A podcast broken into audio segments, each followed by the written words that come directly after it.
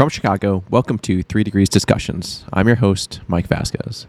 This is a podcast devoted to the stories behind the innovators, entrepreneurs, and leaders in the 3D printing industry.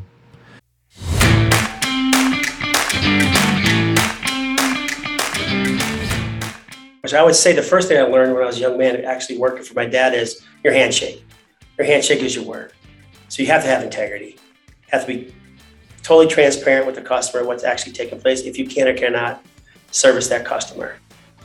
I guess the hardest part of uh, sales or business development, whatever term we want to use today, is just really striking up that first conversation. Everybody's always nervous. So it's, it's, it's people connecting with people. And then it's people connecting with problems, then it's solutions to fix your problem, especially in this role. So that's, that's to, in my role, that's, it's, that, it's that easy. That's Craig Beaumier. Craig is the Director of Business Development at Accurate Brazing.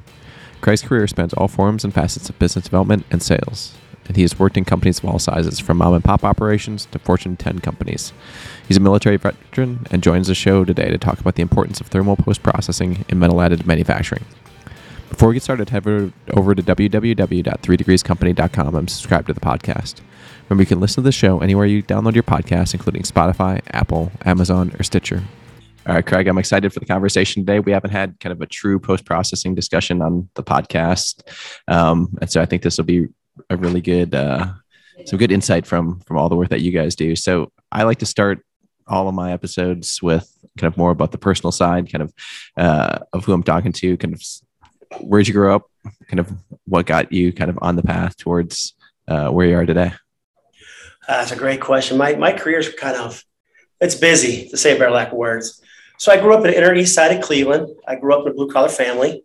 Attended Cleveland public schools uh, was one of those kids who were bust. Was probably a saving grace because I was probably sent to one of the first STEM schools. We called it magnet schools back then. And that really drove my interest in science and math, mostly science.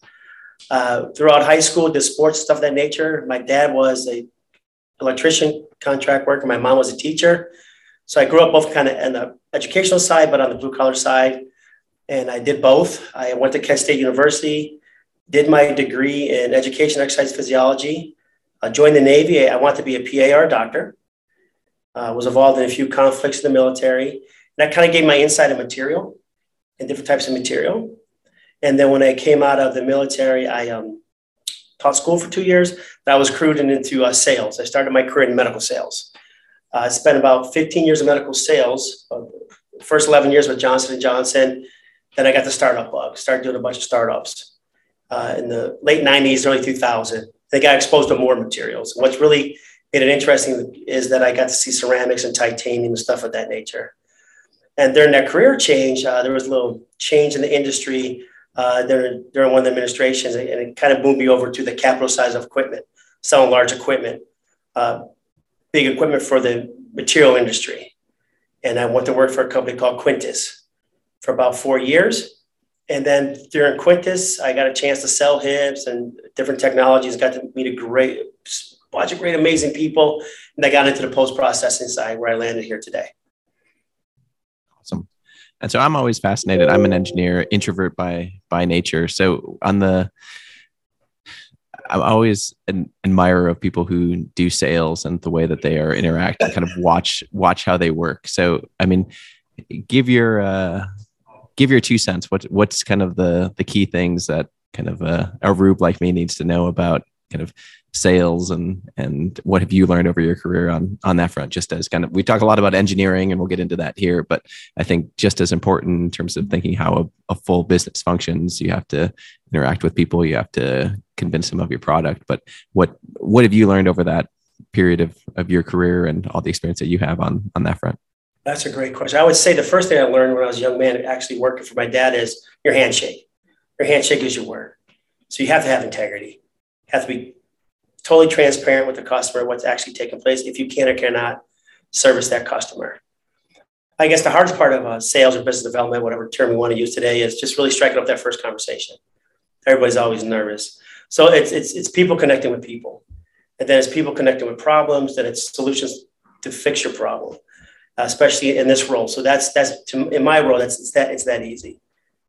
I just see it as simple as that. Um, some people try to make it more difficult than that, but it, we're people, we're human beings, we interact on a daily basis, and we just have to be comfortable with each other, and we have to be honest. And integrity is a big, big, big issue for me. You have to have strong integrity. You just won't be successful at all in this business. And when was your first introduction to additive manufacturing? When did that come across your radar? And when I was working at Quintus, when we were uh, when I was selling the hips, uh, I first got hired over at Quintus, and AM was really taking off. You know, with the hips and stuff, when I was selling hips, we were really focusing on MIM and castings. But as AM was developing more and more exposure to the AM market, which was quite fascinating. And when I started looking, when I started getting exposed to AM, there's still a lot of plastics going on. And then the metal printers start to really produce some parts, especially GE driving that, and was exposed to a lot of different products uh, across the footprint with, with customers and stuff. And so, for those who may be more familiar on the plastic side or not super familiar with metal 3D printing, do you want to just go through kind of what is HIP and, and how does that fit into the overall process of, of 3D printing and production manufacturing? Like, what is it? Why do people need it? Why do people use it? Well, you know, it's funny, you know, hipping, when you look at the history of hipping, you know, hipping really started, cold eye static press started back in the 30s, 1939, some of that nature. Then hot isostatic pressing really started growing some legs in the 40s between Battelle Institute in Columbus and Quintus in Sweden. But first commercial use was done by Kennametal as well as uh, Howmet Arconic. And what they saw hipping for, it's you know, it's time over temperature with pressure, right? Equal amounts of force or pressure on a part to basically squeeze or remove the internal porosities, but increase the ductility and the strength of the part. And that's all hip. That's really what hipping is. It's time over temperature. You're pretty much getting that, that metal to a plastic state. You're keeping it near net shape, using isostatic pressure, and just removing that uh, that uh, micro porosity in the part, and to keep it near that shape. So that's the basic of, of hipping. So when you look at the history of hipping, that's really when it took off with the titaniums and stuff of that nature here in the United States. And a lot of engineers start seeing if I have an imperfect part, especially internal porosity, I can improve that part without scrapping it, decreasing my scrap rate. So when you look at the history, it's how it really took off. And so it's really it sounds like a balance between I mean, you said time over temperature, but if it's the temperature is too high, you're going to melt something and you're going right. to re- remove your shape or something's going to go wrong. Too too much pressure, same idea. And uh, what's really time over temperature with pressure? It's all about that yep, pressure. Yep. Yeah. And with with that, I mean, what why is it special for for additive manufacturing? And it seems like every everyone I talk to and a lot of the certainly the the metals folks like hipping always comes into the conversation or oftentimes is it a requirement do you think for most metal manufactured added manufactured parts or is it something that just really augments the, the process it augments it's complementary because you're looking at you're taking old data from the casting days right and now we know we're here in additive you just can't use a traditional hip cycle. We have to use a unique hip cycle for some of this material. And ideally, they in additive, we like to get away from hip. We like just stress, cut off, cut off stress relief part, stuff that nature. But some of these parts, you have to hip it to improve the ductility and the strength of the part. And so that's what's really interesting. So at first, when you look at the history of additive, they thought hipping wasn't for metals, hipping wasn't going to be necessary. And then we started learning that well, hip, hipping improves the um, properties of the material for the part. And now what we've we moved along and learned out, hey, we just can't use traditional hip cycles. We have to use a unique hip cycle, or what we call today high pressure heat treat. You're starting to hear that term a lot, where we can stress hip, uh, anneal, and age in the hip in certain hips, like the Quintus hip here. And so that's starting to take place now. I can't use a traditional hip cycle on some of the materials I'm printing with. I have to create my own unique, unique customized hip cycle, which is really interesting when you, when you look at the market. So it depends who, who you ask and you talk to. Some will love, hey, I'd like to get away from hipping, but you said so nicely. When I do hip some of this material, it performs better. But it comes down what's what am I printing the part for and what's the application? So it always comes down to what's the application of the part and what environment is that part going to be in? And we all know that hipping or high pressure heat treat hipping can improve that part. And so walk us through kind of the the process that a uh, a company that's printing metal parts. They they've got a, a part that's ready to um, go into production. Um, they know that hipping is going to be or is going to be a part of that process. What do they do? So they, they print the part. Do they send the whole build plate to you? Is it kind of a a thing that you work with them to kind of refine their recipe? What how does that usually work when when you're doing something for production? all three. It depends where they're at with the part. It's quite interesting. I have seen it multi ways. I've said I had I printed this part First time I put it into testing, it failed. Can you help us out? And then we do the uh, post processing in the hip or, or vacuum furnace or something of that nature. Then send the part back on the build plate. Hey, the part did better. We have that scenario. Or we'll get a request saying, hey, we're thinking about using this material for this application, this part. What do you recommend? And they pull us in earlier, which is always beneficial for both parties because you haven't printed that part yet. You don't have that high scrap rate yet. Or thirdly, hey, we're doing some prototyping here, some dog bones. We want to talk to you about this, and what do you recommend? So you, see all three depending on the project. What, what's always prefers to work the best so far I've seen in my career is you pulls in a little earlier if you're not sure of the material and, and the part and how you're printing it and what post processing do I need to do. That always seems to benefit the customer the most. And it seems often this isn't unique to metal additive manufacturing, but um, certainly in the polymer space, that the further you get into it and the closer you want to get to production, there's more of the onion that needs to be discovered by the users who think, hey, we're going to buy a machine, even if it's a, a million dollars or one and a half million dollars, that it's going to be making parts next day or next few weeks. But then you start to uncover, oh, like, hey, I, I need to go through all the testing. I need to get all the materials uh, specked out. I need, there's this whole level of post processing that I haven't even thought about. And it's got to tie into my design and how I'm doing all that. And there's timing involved. So, where, what's your experience on kind of the the overall I'd say um, understanding of the supply chain for for many of the users that that you see these days, and how has that evolved over the last few years? I would say it's getting better, and the reason it's getting better is a lot of the association and trade shows, a lot of conversation about supply chain, ecosystem, how to support additive. In the beginning, it was not as robust. It was, hey, I have this part, I have this powder, I bought this printer, I want to make something. In today's environment, at least what I see is we're getting the post processors, thermal processors, we're being pulled in earlier to ask us our opinion. How would you manage this? Which is great because a lot of expertise is out there in material. Remember, this is powder, right? And in, in, hipping and, and post processing, we've been dealing with powder forever. So it's kind of nice that we get pulled in a little earlier to work with with the teams on that. But also depends on the engineer who's working on the project or the design engineer on their comfort level of, of material and post processing. We can get we can get some customers who give us unbelievable specs, unbelievable ask, if you will, can you run this in, in the perfect cycle for the material? And then you get the one not as well well trained yet, uh, a material engineer. Hey, can you help us with this? So we see both. I've seen more and more that they're pulling us forward earlier to assist, which is beneficial, especially on the prototyping and the testing. And are there specific materials that you like to to to focus on at, at the company these days, or is it all across the board? You're asking a guy who likes hipping and heat treating, so anything metal I can put in my furnaces is fun. but uh, a lot of titanium, alloys, uh, Inconel, stainless steels. Seeing a lot of aluminum right now in powder. A lot of aluminum is really taking off. Um, we're seeing a lot of that on the hipping side.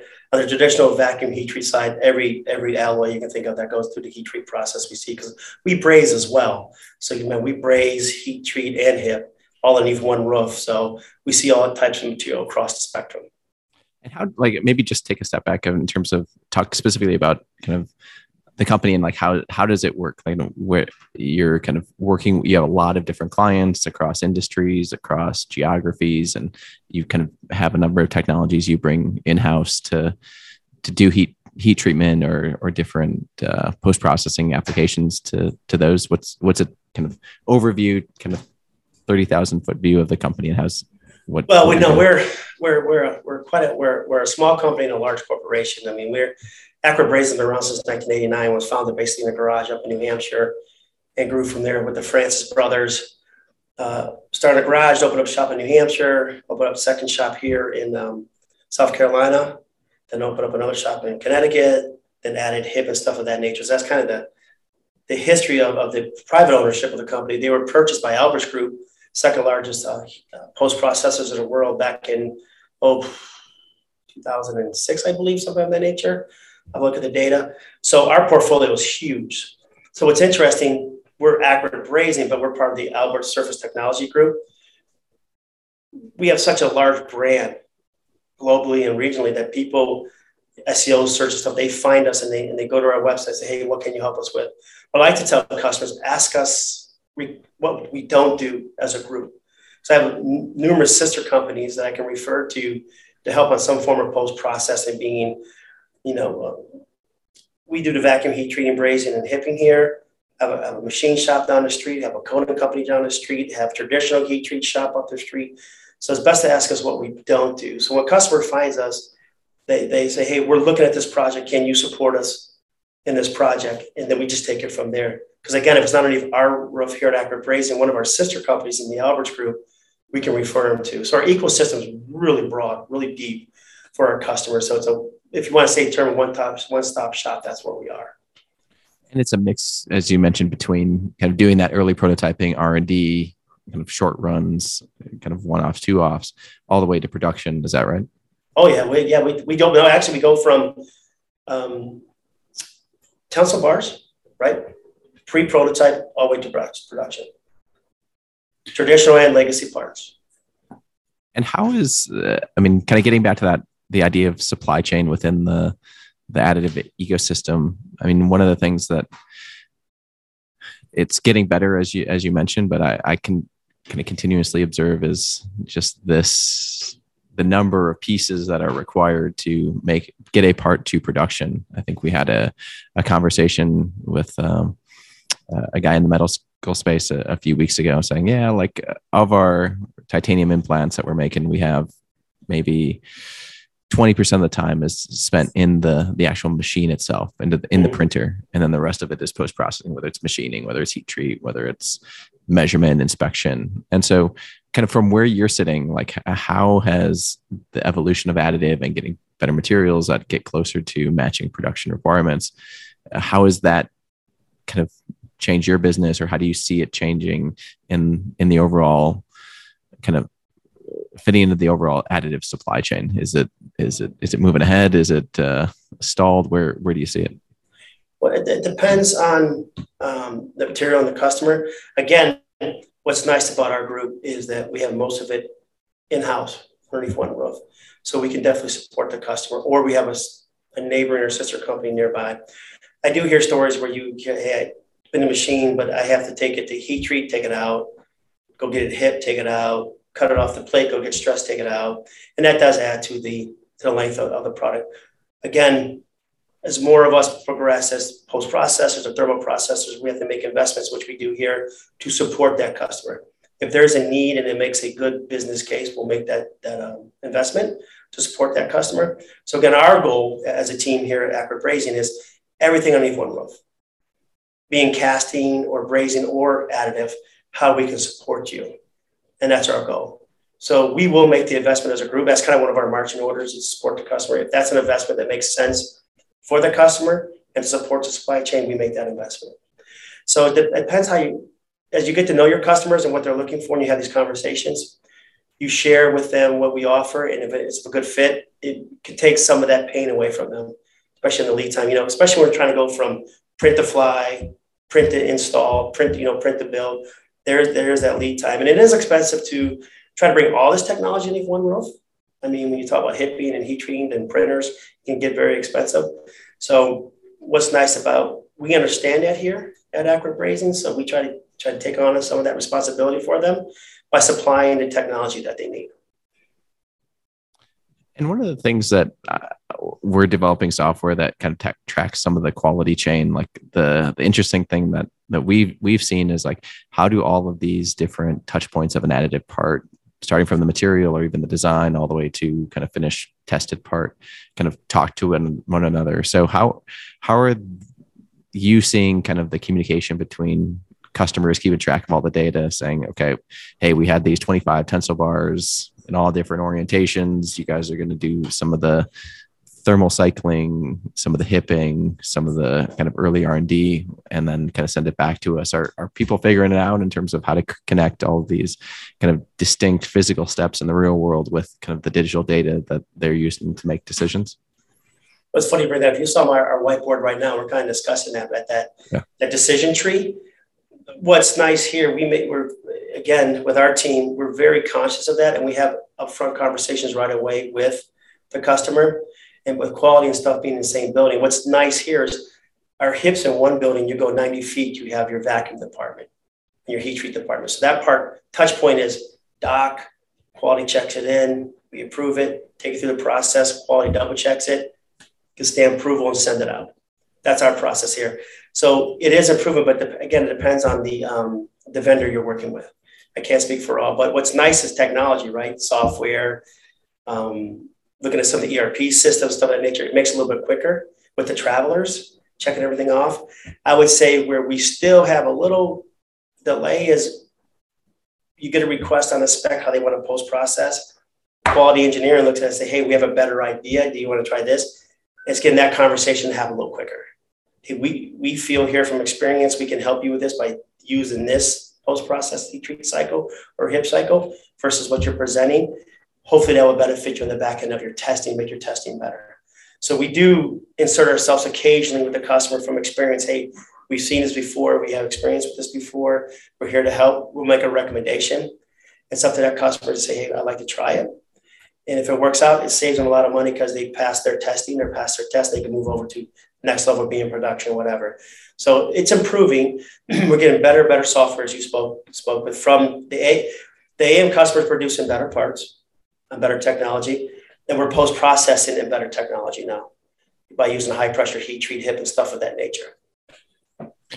And maybe for those who are, maybe be useful just like at, as you mentioned, you like to start kind of early. Ideal situation, you start early with a customer, trying to kind of be engaged in the conversations of kind of part design, or or maybe even just start from the beginning. Like where where is a good starting point for where some of your customers like to bring you into the process of of developing a product? Is it kind of before testing, before they buy the the printer, even like where where are they kind of bringing you in, and, and how does that typically evolve into like some timing until you finally get a part to put in in one of your hips?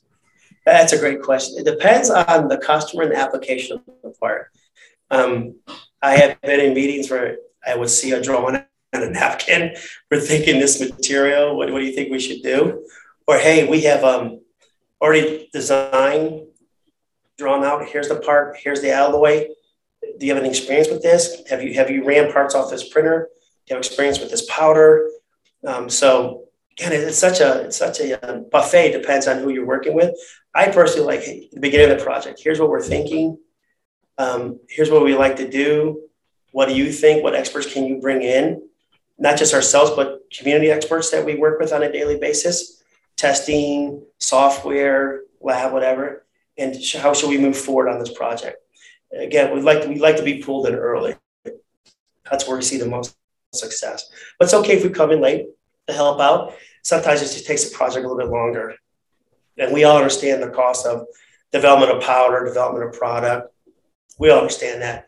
So the quicker we can get that customer to production or to do that end sale back to the customer. That's what we prefer. And what sorts of methods of inspection or testing do you have to make sure that whatever you're trying is working? Is it just is it mechanical testing? Is it looking at CT at that level? What what sorts of like how do you know you're successful with the part? Is it uh, with with what you're doing? So that's a great question. So that's so internally we have basic testing, mechanical stuff, a CT stuff we have to sub out, but again, if we're pulled in earlier and if it's an alloy we've worked with before and we've seen before, we can really coach the customer on, hey, from our from our experience, this is what we've seen, and coach the customer towards the correct thermal cycle for that material to give them success on the back end. Um, we do we do no CT or stuff here. We again we have a vendor or we work with her within the company that we partner with, or a lot of our customers they want that that product not to be tested by us, but be tested by a third party which makes sense. So, and I agree with that. You know, let's take it outside the thermal processor's hand and let the third party test that part, which is always a good way to go. Um, so again, but basically what they see on the spec and what alloy you're working with. All we can do is coach. Um, we try not to tell the customer what to do because they're doing their own trials. We always can lead them down that path. But at the end of the day, it's the customer's final decision on how they want to run that part. And I'm not super familiar with this, but like in terms of proprietary of recipes for mm. different titanium is it is that is that similar to what i mean we're, we're kind of seeing a change over on the machine side and kind of how people are printing parts where okay your process parameters for your laser and your layer thickness and your, all your energy density. People really like uh, wanted to hold on to that in terms of like that's their bread and butter that's their secret sauce but then at the same time you get all these big companies sending those third party testers all the same tensile bars made of all the same parameters and everyone's kind of doing the same thing. Um, you see starting to break through that a little bit now with some standards organization trying to make yeah, you're starting to see the standards these, come out in, but, in am where you, we're, but, we're, sharing the post-processing yeah. cycles which is which is good. Um, there are some customers that we work with ndas and ip will that data will never be shared right? So it, it depends what goes out to, to, print. But the way, you know, we live on NDA, so we never disclose who is what where. It just we just use our expertise and here's what we've seen. We would never dispose or disclose, if you will, whose part did what, where did we you'll never survive as a company if you did that. But as it goes out in standards, it's public knowledge. Right. Yeah. And it's always a balance. It seems like there's there's more opportunities for kind of applications in some of these technologies, but as as the the the upfront cost and time to get it to a point where you're at a GE level or Stryker or some of these folks mm-hmm. that have spent decades at this point on manipulating the technology and manipulating the post processing, getting all the recipes done. It just takes a while. So it's that balance between okay, when is it? Uh, what is our competitive advantage, or and and how long does it take for, for someone to catch up to to do it right? Um, I've, been watching this for a few years now. It's quite interesting to watch the the uh, conversations take place. Like you said, everybody's looking for the secret sauce. Um, at the end of the day, is uh, it's thermocycles. It's it's it's what we do. It's what we run at Tipping. But if a customer, you know, you'll get that spec, you know, customer ABCD with their number on it, that's their HIP cycle. It's never disclosed. Uh, again, until it goes to publication, it's or to a spec. So it's it's just, it's the best way to do business. But again, if you pull us in early, pull the team in early, uh, and, and all the experts, we can always help shape that, that narrative, help build that story for you, and get you to market quicker.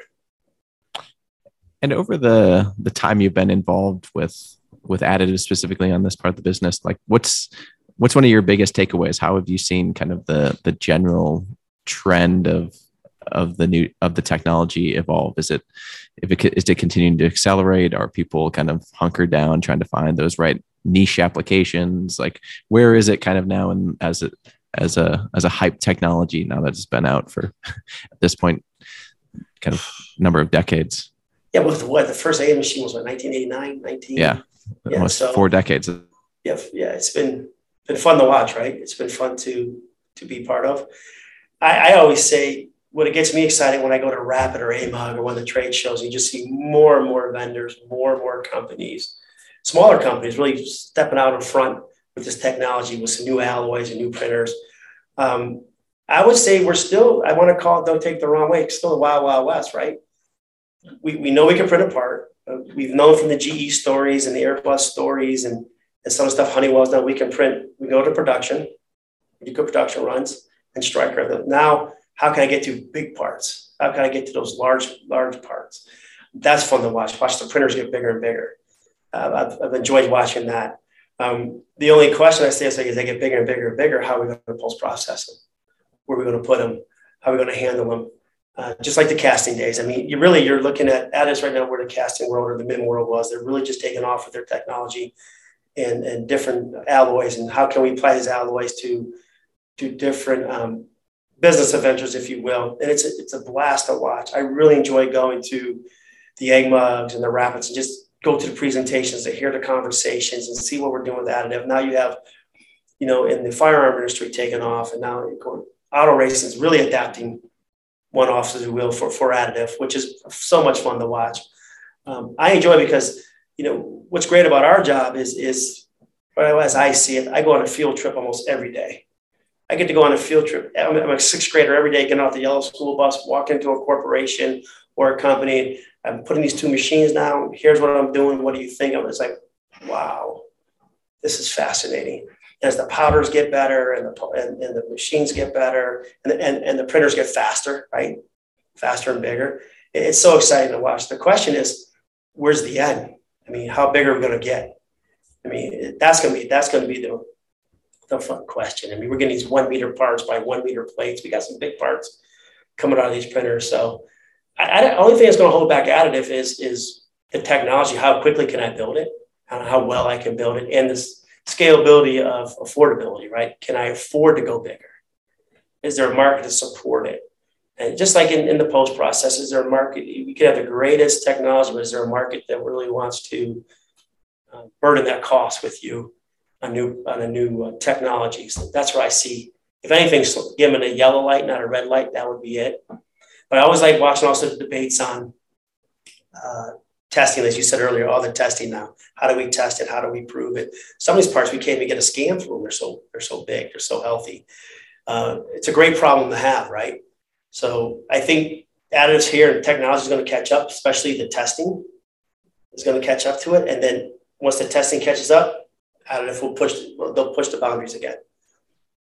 And so, as part of the conversations that I, I have with folks, I like to kind of give people some insight of kind of a day in the life. So, would you would you like to kind of pick an, a random day, pick an average day for kind of what you do, and and just describe kind of what uh, the, the sorts of things you're seeing and kind of do kind of field trips as you said but like what's what's an average day what are the kind of skills that you're putting into into use every day for for folks who are maybe just starting their career and looking to kind of get some some insight on what skills they they may need to have to to be successful you know i always go back to the cartoon Dora Dora the explorer you have to be willing to go out there and just just kick up some dirt and go into go into factories or customers and just learn, just absorb, absorb, absorb and you're new to this business. I mean, you got to think, you know, thermal processor, when we're making that changes, we're a very tenured group of individuals, a lot of tribal knowledge. And then you have us younger guys coming in that just doesn't have as much tribal knowledge. So we're trying to pull their tribal knowledges from, from the old days with new tribal knowledge from our days and mesh them together. it's, it's interesting to do because in this industry, a lot of this is on the job training, on the job learning. You, know, you have to work on the floor, you have to work in the lab to understand what you're working with. So my average day, um, I'm a nerd, right? So I like to get up. I have certain LinkedIn pages I go to, certain articles I go to, the AM magazine, and all those. I like to see what's going on. And then, of course, customers' requests for proposals come in, or requests for support. You have to go through those. Then you have to do your customer visits, uh, meet with your customers and work with them on their projects. And then, of course, we are in the business of, of selling something or moving something. So you always have the sales process, working through your quotes, negotiating your quotes, closing your quotes, and then you got to get it into production, working with your production team, operations. And then after they're done with the part, to make sure the part gets out to the customer. So there's a lot of balls in the air for, for us in our profession because we're a small group here at Accurate Brazing for, for what we do. They're, we're very, I want to say, elite. We're a very lean team here. And I'm involved in the marketing with our marketing manager. I'm, we're involved in trade shows. We're, as you know, Mike, you and I run through each other all the time. We're always bouncing around. So there's no boring days. So someone who wants to jump in this business, just go back to your days. Not be scared to ask questions. There's no mistakes if you're when you're learning. Go to the experts. Don't be embarrassed to say, "Hey, what are you using that part for? What do you? What's that application for?" Um, some really great thought leaders out here, and I could put a throw a bunch of names out here right now. I just I'll be there's so many. Every single show I go to, I'm one of the first ones into the talks. You know, you know if I go to AMUG or Rapid or um, MS&T or any of the shows, if there's a if there's a is there a talk you're interested in, make that investment, go in there and learn, and listen to the experts, and don't be scared to go to those expert, experts and ask questions because they like to teach too. You know, we work a lot of the national labs. I get a chance to go into some of the national labs and just really talk to the world experts in a certain material and have a chance to have a dialogue. Just be willing to absorb as much knowledge as you can. You'll never know enough. So that's the great thing about. You're always learning in this industry. At least I am. And it's not a boring day. I don't know, between trade magazines and textbooks that I read or just articles that are printed, a lot of great things come coming content now. A lot of the um, PhD students and universities doing great work in additive, and you can really pick up some really interesting trends. That's just that's kind of my average day. I know I kind of went all over the place, but it's an average day for me is probably 10 to 12 hours. But it doesn't feel like 10 to 12 hours. It just feels like it's just had lunch and it's exciting. So, and I, I want to see more and more young people get interested in thermal processing or post processing because it's really fascinating. I mean, when you think about it's blacksmithing, right? I mean, everybody watches Forged in Fire. It's just a fancy Forged in Fire. I mean, you got a great opportunity to really see some amazing products. See how the, see how this, this how this country moves, how it's made, and you have a chance to be part of that process. And how exciting is that? Every day I go home, there's a different story to share when my kids ask me a question or, Dad, what did you do today? I mean, I'm so privileged in our industry just to interact with some of these world experts on this material. I mean, every time I get in a plane, I don't know about you, I still smile. I still smile when the engine starts. I know somewhere in that engine, our team touched that part, or the landing gear, or the fuselage, or the seat. I mean, how, how can you not be excited? That's awesome. And, and so, I mean, talk a little bit more like so some of those young people that are maybe coming into your company like what sorts of backgrounds are they having? Like what are you guys looking for when when you're kind of building the team out especially on folks on the younger side that are are just getting their toe in?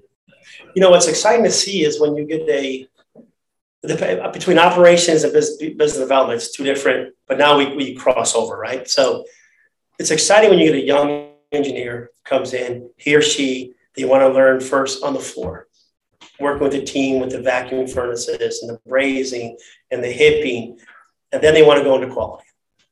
Then they want to dip their toe into business development, working with customers on specs and quality. Then they want to branch out and be a key account manager. That's kind of the progression. Or you get a, a young individual like myself who doesn't have a material background, you come on the business development side, and then you switch over and start learning about materials. So you have both both avenues you can take. And that's what's nice about uh, post processing or, thermal process. There's so many different areas of, the, of a company you can work within and you can grow. You can go into maintenance, you can go into operations, you can go into safety. Depends what you want to do. So when an individual comes here, it's just a smorgasbord. Hey, what do you want to take a look at? What do you want to try? What do you want to learn? Put them into that department that he or she learned that, you know, become well educated at. Do you want to move on to the next level? Like we have some quality managers really enjoy going out talking with customers they just really like going on site, doing the site visits. That's just exciting for them in their development. So it depends. Uh, if you're coming in with a business degree, you can start in the business and marketing the business and, and prospecting and stuff of that nature. If you come on the engineering side, material side, or, or quality side, you'll, you'll master that, then you move over to the business side if you like. Because that's kind of been my path. Uh, and one of the things that I've noticed, certainly over the last five ten years, is the diversity, at least certainly in the US, of like how many different additive is happening all over the place. It doesn't. it's in big cities. It's in not super big cities to per se a lot of the production, but just all across the board right. and different states. And and so from from young people I talk to and meet, it's like, hey, like you get into this, you get a good skill set, like oh. you can kind of work wherever you want, geography wise, because there's stuff there's stuff happening. It's it's it's moving. You know, I tell I tell every young person in this industry, being on the uh, print side or the thermal processing side, I've done business development, I've done project manager, right? You know, equipment install, selling equipment, go to the site. I've worked a little bit in operations with my operational background. I mean, learn a little bit about materials, still learning a lot about materials, but you know, specs, NADCAP, ITAR, how to get these approvals. You, you, there's a customer I'm thinking back to uh, one of my young engineers started a larger corporation to start a new additive company. And he told me he's having so much fun because he's going from buying the equipment, being the project manager, doing the install. He, he made a statement. I didn't understand how much argon cost. I had to purchase it myself. You know, just I mean, something as simple as that. Yes, that gas is expensive. So it's just exciting him. He's a under 30, I believe, and he's doing he's taking all this on as a 30 year old was an AM engineer. And now he is a director of additive as a 30 year old, bringing it into a company, which I just excited to hear him talk. How excited he is, and it's it's fun to learn all those skill sets. You get a better appreciation what all of us go through. I might think about my customers who, who get a new machine, buy some powder, they're making their first part, and all the trial and error that they face. You know, doing that, going down that path with them and helping them and watching them develop, then see them become a larger company, and see them get purchased by another company. That's always, if that's what they like, that's always fun to watch. And so we're a little bit more than halfway through 2022. What what is uh, on your radar? What's exciting for for, or what are you looking forward to the next uh, few months of, of the year? You know, it's like aerospace is opening back up, and it's really it's nice to see, and um, seeing more and more aerospace parts coming back to production. That's always nice to see here in the United States. Um, second half of this year, what I'm excited about, I had a lot of our team had a lot of um, prototyping parts earlier in the year. Now they're coming to possibly production. And that's really fun to watch and see in the space and aerospace application.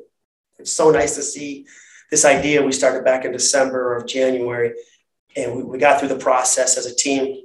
Now we're seeing production parts. So the question in 23, 24, will we see them actually in use? That's what I'm excited about in the additive. I'm really excited to see some of these larger printers that we've heard about, or some of the parts we're seeing, start seeing some of those parts come off those printers and put them in the post process, see how they behave. That's going to be exciting to see. And some of the alloys that you're seeing from the space companies that they're working with, uh, the, the great space race, I call it. Everybody's in the space race. It's nice to see what's taking place there as well. So the second half of this year, hopefully see more uh, parts, or you will, come from that um, that application. Well, Craig, I really appreciate the conversation today and uh, look forward to seeing you in person in a few weeks. And I'm sure one of the upcoming trade shows. Thanks, my man. I appreciate it. Have a great day. Thank you for